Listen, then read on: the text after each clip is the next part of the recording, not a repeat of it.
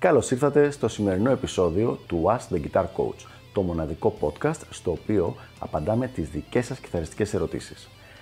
Αν ενδιαφέρεστε να εξελίξετε το παίξιμό σας στο maximum βαθμό, στείλτε μου ένα email στο email ioannis.ioannis.org για να σας ενημερώσω για τα πακέτα εκμάθησης κιθάρας του Elite Guitar Coaching. Πάμε λοιπόν να δούμε τη σημερινή μας ερώτηση. Έχεις κάποια συμβουλή για να βελτιώσω ακόμα περισσότερο το πρόγραμμα μελέτης μου; Μια καλή ερώτηση λοιπόν από ένα φίλο της εκπομπής, ο οποίος έχει ακούσει προηγούμενες ε, συμβουλές που έχουμε δώσει για το θέμα της μελέτης και εφόσον θα θεωρήσω ότι έχει δει τα προηγούμενα βίντεο, καθώς και τα έχετε δει και εσείς, τα οποία λένε ότι πρέπει να μελετάμε τουλάχιστον θέματα τεχνικής, θεωρίας και αυτοσχεδιασμού και σήμερα θα πλησιάσουμε το όλο θέμα από μια άλλη οπτική γωνία και να δούμε τρία πράγματα τα οποία πρέπει να είναι μέσα στην καθημερινή σας μελέτη. Για να δούμε λοιπόν. Το πρώτο πράγμα, χωρίς να θεωρώ απαραίτητα ότι είναι το πιο σημαντικό, αλλά το πρώτο πράγμα το οποίο θα πρέπει να έχουμε στο μυαλό μας σε ένα πρόγραμμα μελέτης είναι τα καινούργια πράγματα τα οποία θέλουμε να μελετήσουμε. Μπορεί να είναι καινούργιες κλίμακες, καινούργιες συγχορδίες, καινούργια αρπέτζιος, καινούργια leaks, οτιδήποτε.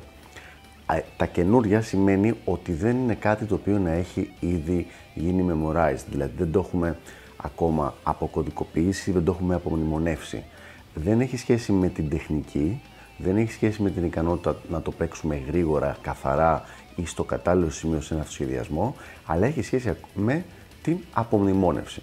Οπότε λοιπόν, ένα πράγμα το οποίο σίγουρα πρέπει να έχει ένα πρόγραμμα μελέτης είναι κάποιο κομμάτι του να έχει σχέση με την απομνημόνευση καινούριων πραγμάτων. Όπως είπαμε και πριν, κλίμακες, συγχορδίες, αρπέτζιο, φράσεις, οτιδήποτε.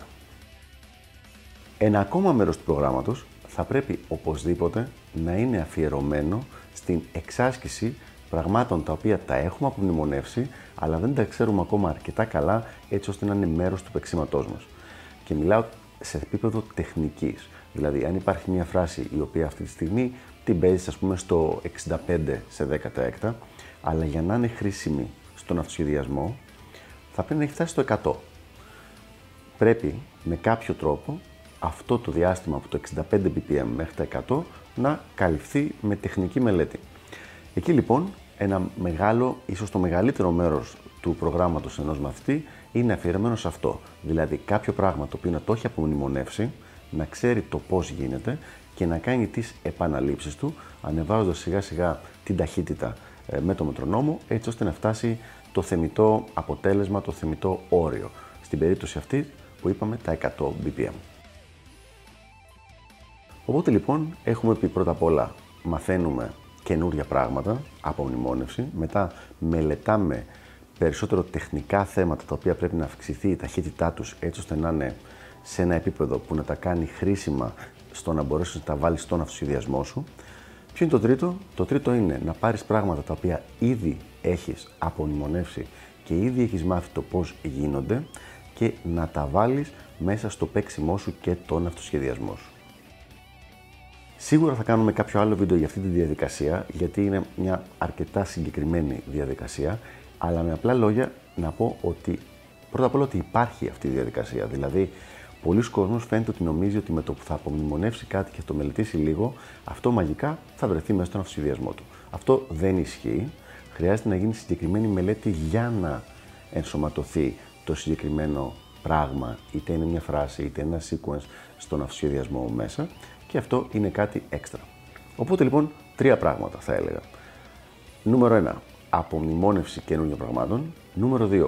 Μελέτη ε, υλικών που έχουν ήδη απομνημονευτεί αλλά πρέπει να φτάσουν σε υψηλότερο επίπεδο παίξήματος, παιχτικά και συνήθως είναι τεχνική αυτό το πράγμα. Και τρίτο, πράγματα τα οποία έχουν ήδη απομνημονευτεί και ήδη έχουν μελετηθεί, το να μπουν μετά στον αυτοσχεδιασμό του κιθαρίστα. Αυτά λοιπόν για το συγκεκριμένο θέμα. Ελπίζω να βοήθησα. Μην ξεχάσετε, αφήστε τα σχόλιά σας από κάτω, ό,τι θέλετε να συζητήσουμε, καθώς και οποιαδήποτε άλλη ερώτηση. Και τα λέμε στο επόμενο επεισόδιο του Ask the Guitar Coach. Γεια χαρά!